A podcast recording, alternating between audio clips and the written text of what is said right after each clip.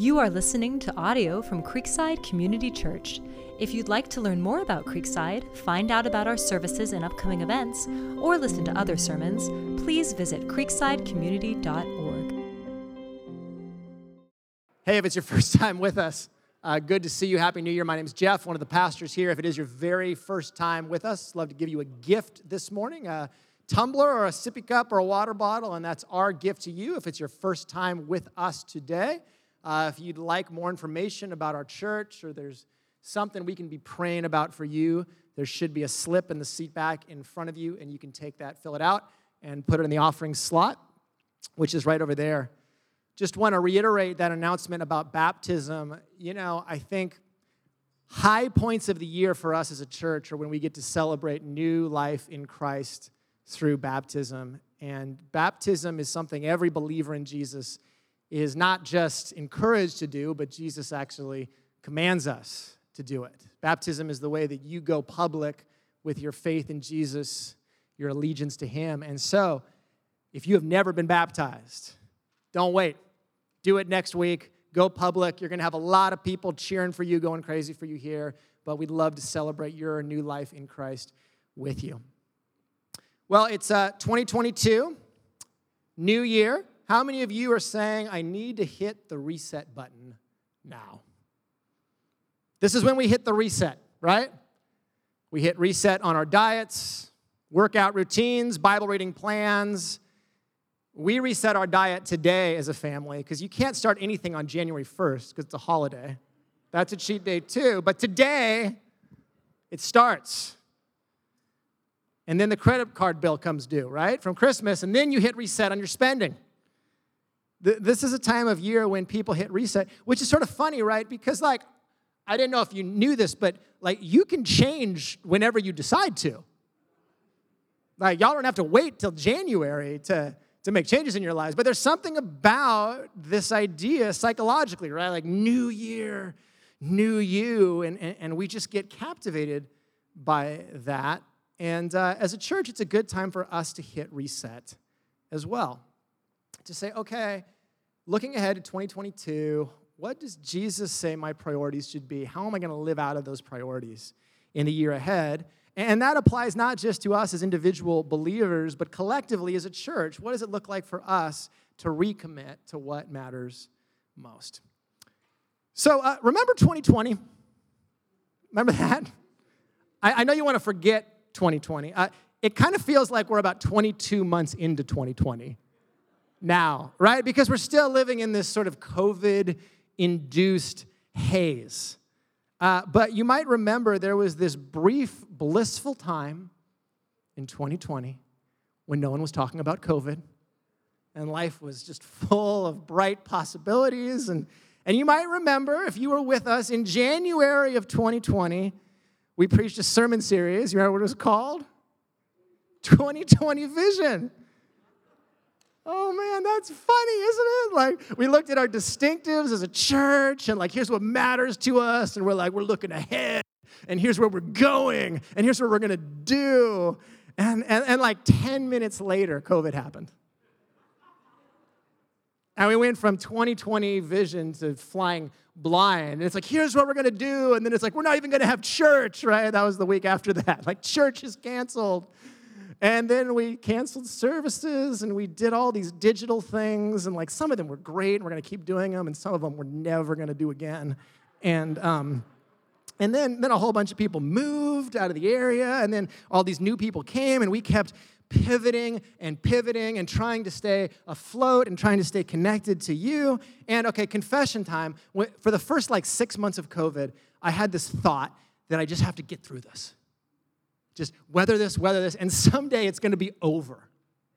And, and here's what I thought in my head, right? There's going to be this like day when everybody goes, COVID's officially over, right? And I don't know what would happen. Like the president would get up on a stage somewhere and be like, COVID has been banished from the land. And then there'd be ticker tape parades, and we'd all take our masks off and breathe on each other. And uh, introverts would hate it. And like, but like that day was coming, right? Like that, that was gonna be a thing. And then on that day, that there was gonna be this thing, and everybody comes back to church on that day because COVID's gone. And I think we all know that's not how pandemics work, right? There's no like V Day. And, and the reason I thought that is because I've never lived through a pandemic. But do you know how pandemics end? They don't end when the disease goes away. Pandemics end when enough people collectively say, okay, I guess it's sort of time to stop living in pandemic mode and just take risks and keep living life. And, and so the question that everybody in our society is wrestling with right now is okay, when is that time? Like, when is it safe enough to just re enter normal life? But but but what has made me think about it, you know, even more is is that it's like, okay, it's time to stop pivoting, right? And realize that there's going to be uncertainties moving forward. And the reality is, as I hate to say it, there might be something just as earth shattering as COVID in 2022 that totally upends our lives. We have no idea. But what doesn't change is Christ's calling on our lives, our identity as the people of God, what He's called us to. And so, what I want to do in this reset series is go, okay, regardless of what's coming, who are we as the people of God? What do we have to be committed to, regardless of what season we're living in as a church? And remind ourselves of a lot of those things we talked about two years ago, because they're still true. They're going to be true 10,000 years after COVID is gone. They're eternally true. They're things that matter to the people of God, period. And I fear that COVID has been this grand distraction from the things that are most important to God and what He wants for His church. Here's the challenge for us. I think a lot of times we want stability by knowing what's coming, right? We feel stable when we're able to predict the future. We can't predict the future. We have no idea. And stability for believers comes not from looking forward, right, but to looking to what God says and who we are in Christ and what He's called us to be. And how do we live that out now? So, we're refortifying our foundation as the people of God five foundational words to reset our foundation for the new year. Five words that we're going to be talking about in the month of January gospel, word, family, city, fruit. You don't have to write them down, we're going to be saying them a lot. But gospel, word, family, city, fruit. These words capture principles that are true for the church all the time. And the first word the word in the Christian life is gospel. If you are a believer in Jesus, you have placed your faith in Christ, which means that you trust the gospel. There is nothing more foundational to your life than the gospel. There is nothing more important to you than the gospel. This is the most important thing. How do I know that? The Bible says so. Paul says it like this 1 Corinthians 15. Now I would remind you, brothers and sisters, of the gospel I preached to you, which you received, in which you stand, and by which you are being saved if you hold fast to the word I preached to you, unless you believed in vain. For I delivered to you as of first importance what I also received that Christ died for our sins in accordance with the scriptures that he was buried, that he was raised on the third day in accordance with the scriptures. What is the gospel? If you believe in Jesus, you should have an answer to that question. In fact, in our membership interviews, we tell them there's only one question you can get wrong, and it's this What is the gospel? Because if there's one question every believer should know the answer to, it's that question because it's that fundamental. So, what is the gospel? The gospel is not advice. The gospel is not rules to follow, rituals to keep. It is not a lifestyle. In fact, the gospel really isn't primarily about us at all.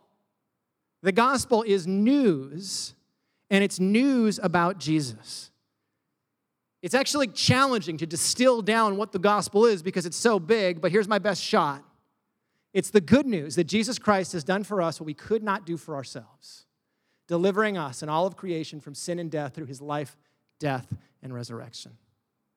There's more to it, but if you're going to distill it down, that's about the kernel right there. The good news of Christianity is that Jesus Christ has done for humanity what we desperately need and what we can't accomplish. He has delivered us from sin and death and all of creation. That's what the word gospel means good news. And that's what we need good news because we have an enemy we can't defeat. and that's sin and death. Three points about the gospel this morning. The gospel is primary, it's powerful, it brings purpose.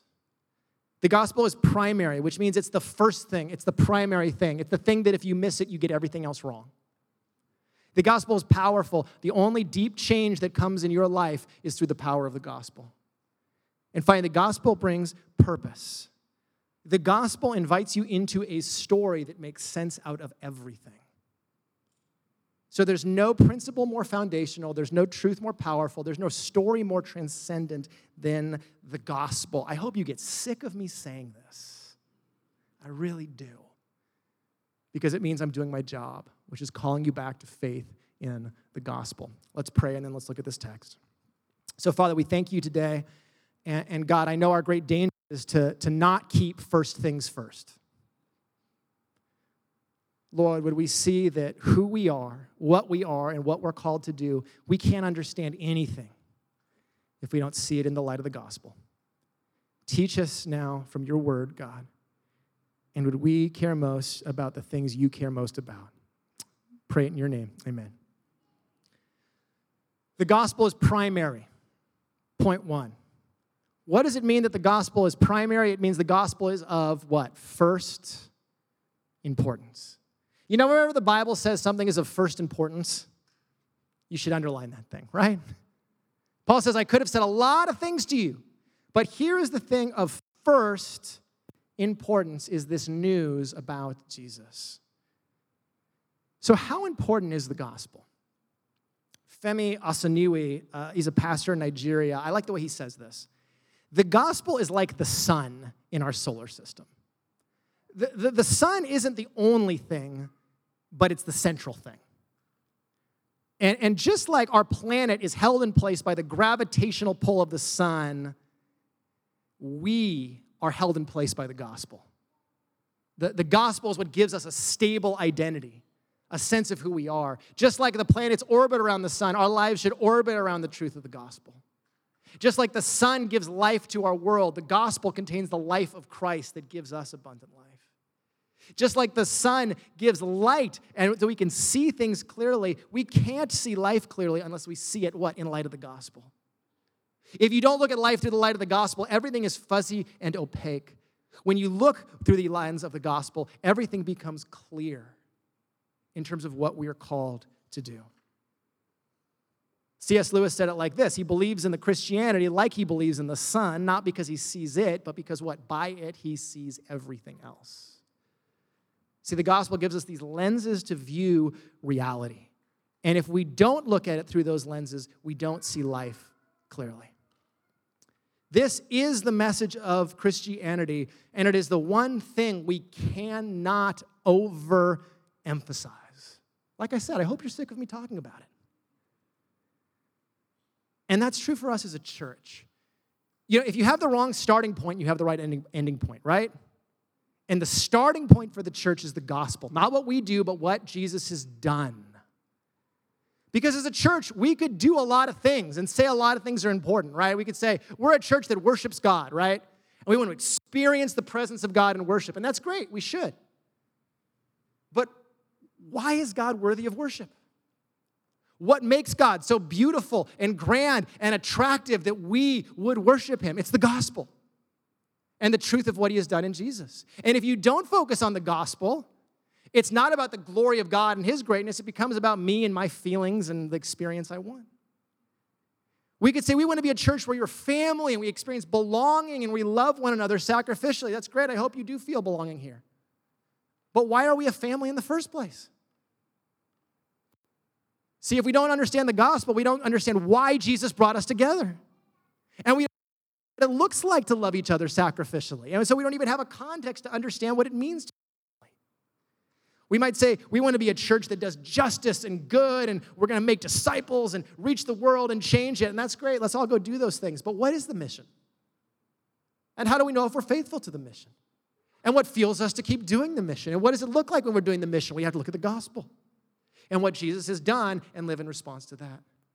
You, you might say, hey, we're just going to be a Bible church, right? Just preach the Bible, Bible, Bible, Bible, Bible. Just obey the Bible. That's what we're going to do. That's great. I hope we are. What's the Bible about? the gospel. and if you miss that, you actually aren't biblical. I, you know, there's no end to bad Christian publishing. Um, and I've mentioned this before. I, I saw this study Bible a few years ago. This was my clue that, that we're out of ideas as Christian publishers. There was, a, there was a Bible, and it was called the Jesus Study Bible. I like how to do this. Because do you know what's already Jesus centered? The Bible. The Bible is about Jesus and what he's done. You don't need to make the Bible Jesus centered. It's about Jesus. Because in Luke 24, Jesus says the Bible's about Jesus. And Paul in 2 Timothy 3 says the scriptures were given to make us what? Wise to salvation through faith. the whole point of the Bible is to lead us to Jesus and faith in Him and to deepen our faith in Jesus. That's the deal. So, do you see the point? If you miss the gospel, you miss everything.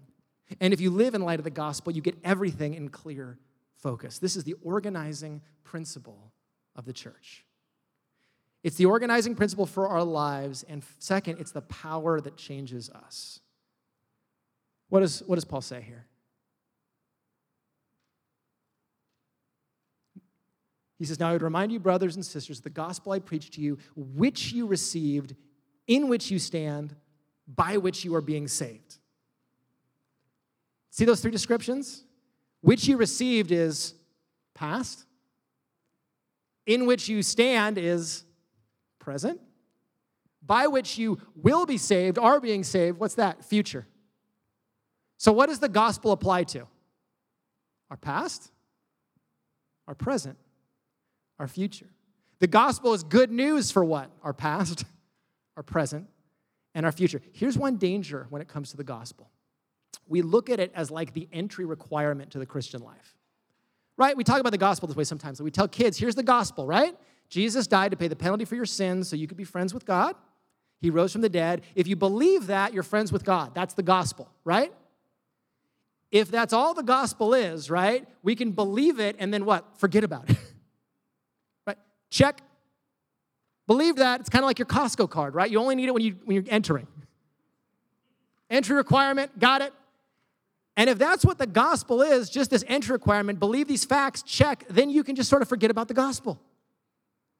And then get to the deep stuff of the Christian life, right? Which is works, effort, learning to grow as a Christian, and discipline, and all these things. But Paul says the gospel is a past, present, future reality. You received the gospel, that's past present. You stand in the gospel. The reason you have any foundation at all to have any hope for the future, any assurance before God, the reason there's any good news for today is what? The gospel. It's good news for today because no matter how badly you screwed up last night, God's love for you is 100% certain in Christ. So that's good news every day. And the good news for the future is you will be saved. The gospel is going to take you all the way home to a new heavens and a new earth. See, the gospel deals with our past. That's justification. Justification is Jesus paid the penalty for my sin at the cross. God declared Jesus guilty so he can declare me innocent and righteous. So I have this standing before God now. That's my past. He saves me from the penalty of sin. And the future is that God will save me from the presence of sin. God will rid the world of evil and will make me just like Jesus in a body free of sin and death. That's glorification. So you have justification takes care of my past, glorification takes care of my future. And right now, what's Jesus doing? The good news is he's cleaning me up. That's sanctification.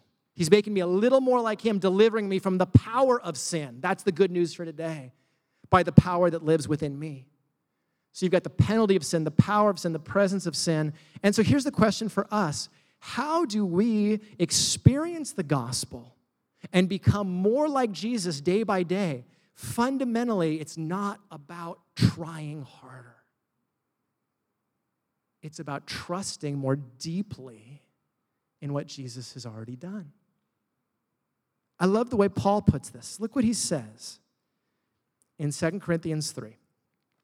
He's describing all of us as the church, what's happening now. We all, with unveiled face, beholding the glory of the Lord, are being what? Transformed into the same image from one degree of glory to another. This is a great picture, right? You have Christians who are walking towards glory, right? We know our, our end. We're going to be glorified, right? We're going to be just as beautiful as Jesus in the end, have his glory. And now God is cleaning us up. He's transforming us what from one degree of glory to the next. Right? So if you're a believer, it means that the, the nature of Jesus, the character of Jesus is shining a little brighter in you every year, right? You're looking a little more like Jesus in all of these areas of life. You're getting brighter and brighter until full day. I love that word transformed. It's, it's metamorphoumetha is the word, right? From which we get metamorphosis, right? Metamorphosis is what? A caterpillar becoming a, a, butterfly, and you're all dirty little caterpillars, and so am I.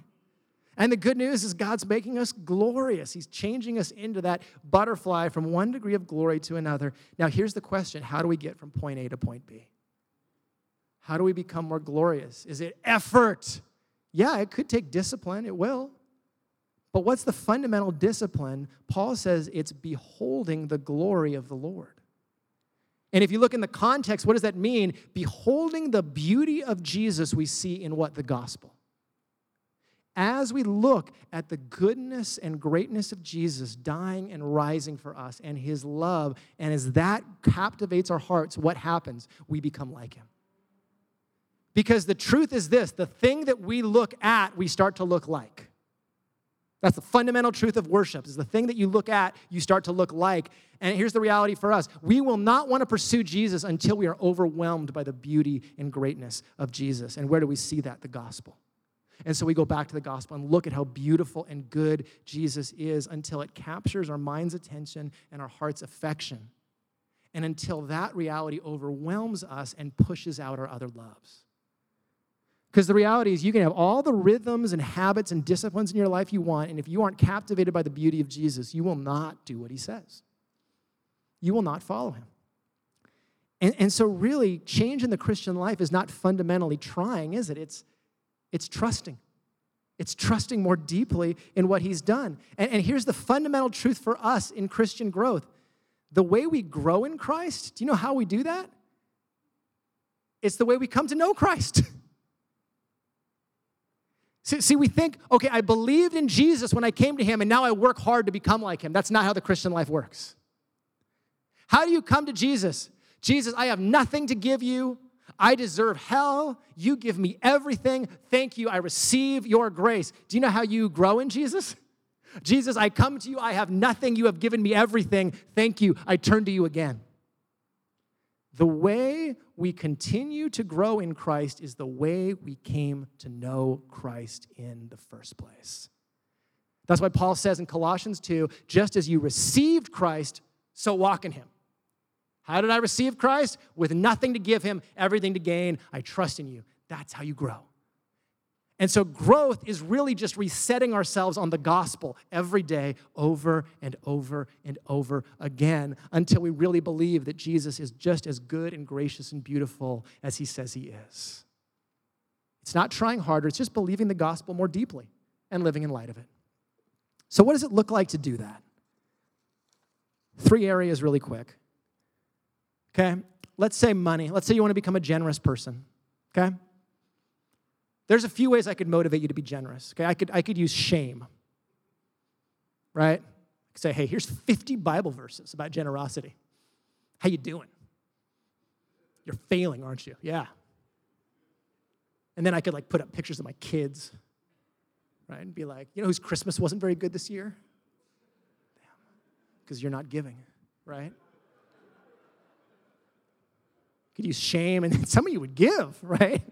For a little while. Then you'd stop once the shame went away, right? I'd use guilt, I could use shame. How does Paul motivate Christians to be generous? Well, he tells us in 2 Corinthians 8 and 9, he talks to these rich Christians who are hoarding their wealth, and he says, Do you know how indescribably generous God has been to you? He gave you Jesus. Thanks be to God for his indescribable gift. What's Paul doing there? He's saying, if you just get a glimpse of how generous God has been to you, do you know what you're going to do? You're going to be generous. Because when you realize that God is not withholding from me, in fact, He gave me His most prized thing, Jesus. And Jesus gives me His 401k plan in heaven. And I have an inheritance that's imperishable. I have nothing to lose. I have everything in Christ. So, do you know what I can let go of? Money. I don't need this. Look what I have in Him. See, that's the only thing that'll make you generous is the truth of the gospel and believing it more deeply. Let's say you're struggling in your marriage and you feel like your spouse is selfish and they're ungrateful and they don't deserve your love. And you're in a conflict and you're 95% right and they're 5% wrong. And so the obvious thing for them to do is to admit their 95% wrongness so you can confess your 5% rightness, right? And so you go, you know what? They need to realize how wicked and evil they are. So you know what I'm going to do? I'm going to withhold affection from them, right? Which works, doesn't it? If you mistreat your spouse, they'll love you back, right? I'm just telling you, that's bad strategy, okay? But we think like that when we're angry. Okay, I'm to withhold from you so you realize how wretched you are and repent, right? And it starts this crazy cycle of doing that. How do you love your spouse when you feel like they don't deserve to be loved? Well, Paul tells us in Ephesians 5. He says, Well, love your spouse the way Christ loves you, loves the church. Basically, Paul's saying, just think a lot about how Christ treat you and your covenant with him. And that you ignore him and mistreat him and disregard him, and he continues to serve you in heaven as your faithful high priest every day. And if you think about that long enough, eventually your heart will soften to Jesus and you'll start to love your spouse because you love Jesus, not because your spouse deserves it. And we could apply this to every area. Okay, mercy and justice, right? The Bible says, care for the poor. Why? Well, because I was poor in spirit, then Christ gave me his riches. Bible says, care for the widow. Why would I care for the widow? Well, because when I was bereft, Christ married me and took me in when I had no one. Care for the orphan. Why? Because I was an orphan and I was homeless and God made me a citizen of heaven. Why would I care about the immigrant? Because I was a sojourner, right? And then Christ took me in and made me a citizen of heaven. I could go all day. Everything is in light of and response to the gospel. And so, if you don't want to change in an area, just sit in what Jesus has done for you until it changes your heart. And if you abide in his love, like Jesus says to do in John 15, eventually you're going to want to obey him because you see how beautiful and good he is. And only the gospel can fuel that. And, and so the question I would ask for you is what area do you really want to change in in 2022? And the reality is this you have to understand how the gospel is going to motivate you to change. What is it about the beauty and greatness of Jesus and how he's treated you that's going to motivate you to change in that area? Because until you sit in that, no amount of discipline or duty is going to do it for you. It's not. Right? Disciplines and rules are great, but they're like a map, they tell you where to go. And there's all sorts of maps, right? Lots of maps on your phone tell you where to go. All sorts of ways to get to the destination you want to get to. Do you know what a map can't do? It can't put fuel in your tank. You need fuel. You need power to get to where you want to go. The gospel is the fuel. You need the map, but without fuel, you're not going anywhere. Does that make sense? How is the gospel going to motivate you in that area? And how are you going to sit in that and marinate? Only the gospel can reset our behavior. You know, it's funny. I was, I was talking with Kyle about this yesterday. We thought COVID was going to reset people's behavior. Do you remember this? Like, right when COVID happened, they were like, this is going to change humanity. We're going to heal the environment. I remember that. We're going to stop right, using fossil fuels, and the earth is going to heal, and then families are going to heal because we're going to spend all this time together. and then society is going to heal because we're going to care about each. Other. We have a bigger thing to care about, right? We couldn't divide over this, could we? Right? And we're to have time. We're to have time to write the novel I wanted to write and plant a garden. And like, it's just these halcyon days are ahead of us. And none of it happened. And be, because COVID doesn't change people's behavior, only Christ does. Only the power of the gospel can bring lasting change. So, gospel's primary, Gospel is transformatively powerful. Finally, only the gospel can give you a purpose for your life.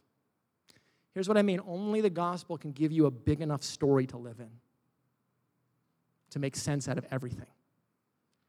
Paul says this about the gospel that Christ died for our sins in accordance with the scriptures, that he was buried, that he was raised on the third day in accordance with the scriptures.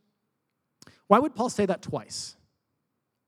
Here's his point that when Jesus dies and rises again, it is the culmination of the story that God has been telling from the beginning of time. According to the scriptures means according to the Old Testament. It means that God is writing this story that foretold a Savior who would redeem and heal the world. And now that the Savior has come, we can look back and see this thread of redemption and how God has worked everything together to save us.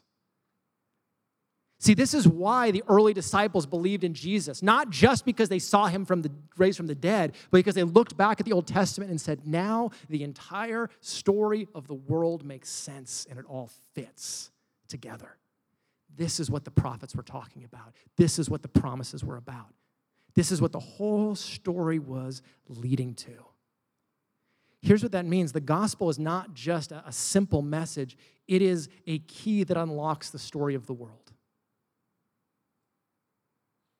It, it, it is a story of creation, fall, redemption, new creation that is big enough to take in everything that happens to us and give us lenses to make sense of it. And I think people in this culture are dying for a bigger story to live in.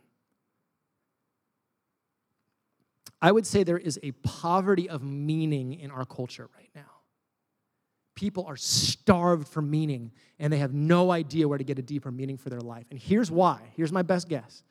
Because the idol in the West is what? Freedom. Right? Freedom is like the highest good, and freedom means I get to do what I want to do. Right? Freedom is autonomy. That, and if that's the highest good, what is meaning? Meaning in life comes from me getting to do what I want to do. Right?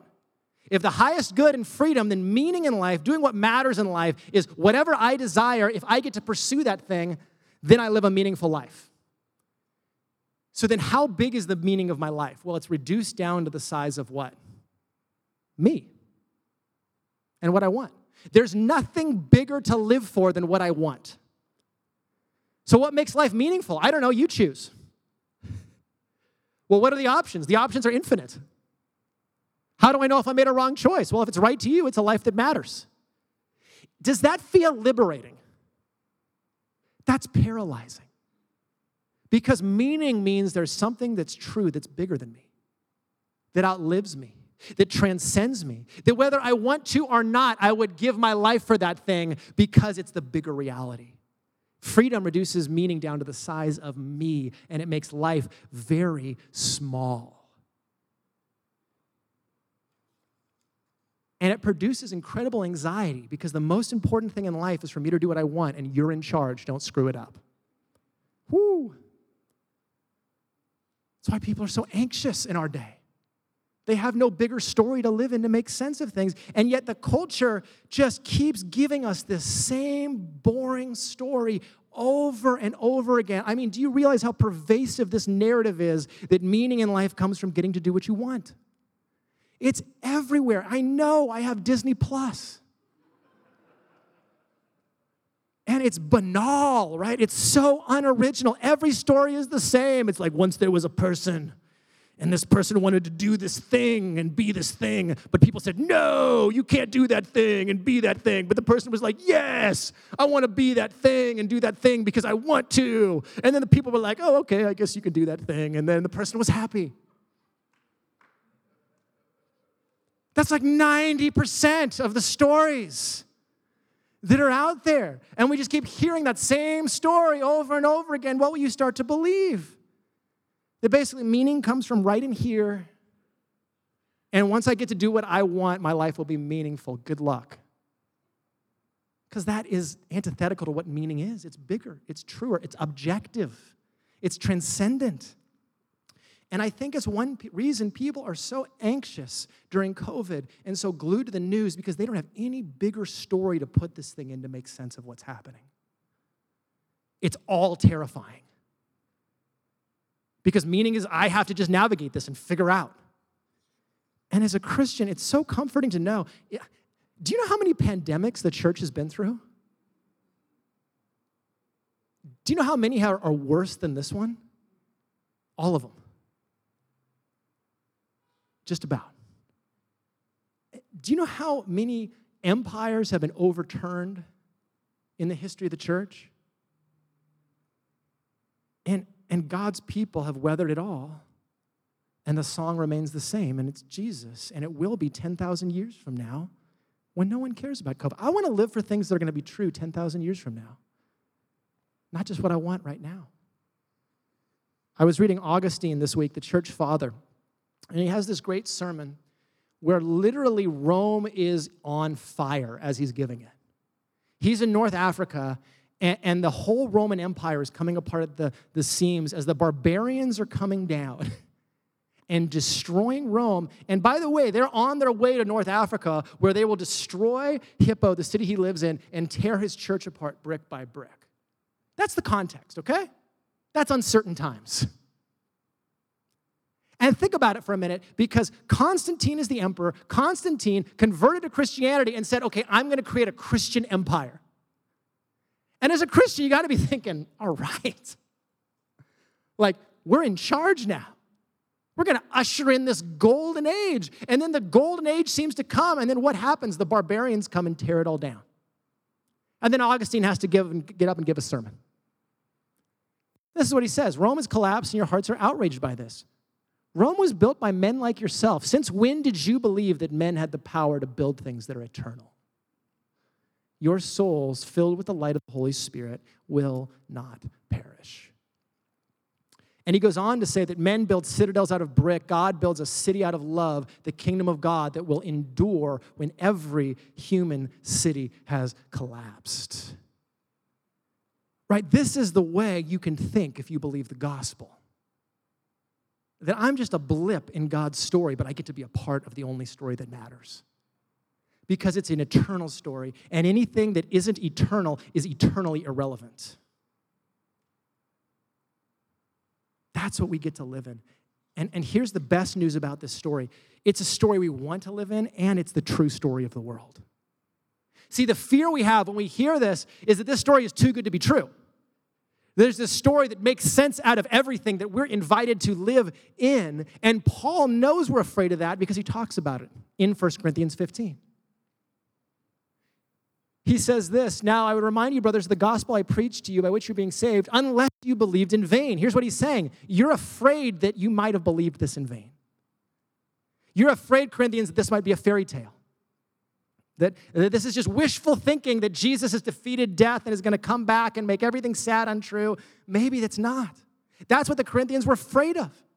And so the rest of 1 Corinthians 15 is what? That Jesus rose from the dead, that we saw him.